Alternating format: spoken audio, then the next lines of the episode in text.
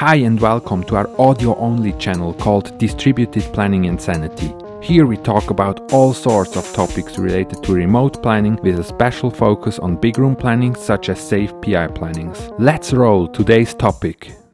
The perfect distributed safe PI planning. Imagine 150 people spread over three sites, planned for two days with paper sticky notes. The program boards, which visualize dependencies between the teams, even have to be managed and kept in sync at three different locations. Definitely not the best conditions to carry out a distributed PI planning successfully. To be honest, it's a horror scenario. But unfortunately, there are too many people who have to deal with those challenges and for whom this is not a scenario, but rather, though, reality. Distributed collaboration is a skill, Everywhere you hear that you should never work in distributed constellations. A sentence I still hear a lot you can never be productive in planning if you all don't come together in the same room. It's true. It is very easy, pleasant, and straightforward to meet and communicate in person. But why is it so simple? Because we've been training it since we were kids, every day. The main mistake made in distributed planning is that we think we could behave exactly the same as in face to face conversations. We must no longer compare distributed planning with collocated planning. Here is what we can do to succeed in distributed safe PI plannings.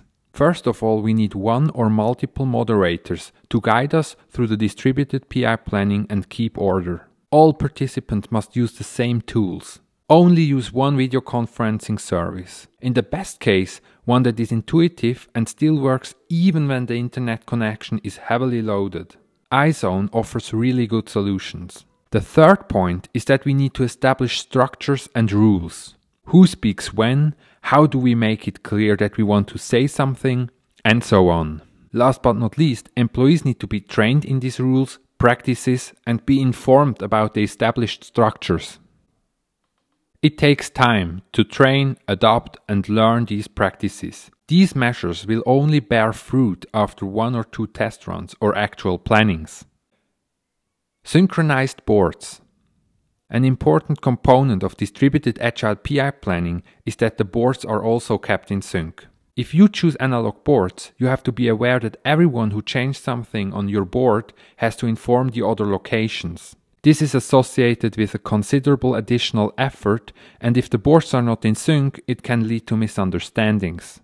Since all boards of the PI Planning app are synchronized in real time, you are sure to be on the safe side. This means that you have one less worry and communication can revolve around purely planning relevant topics.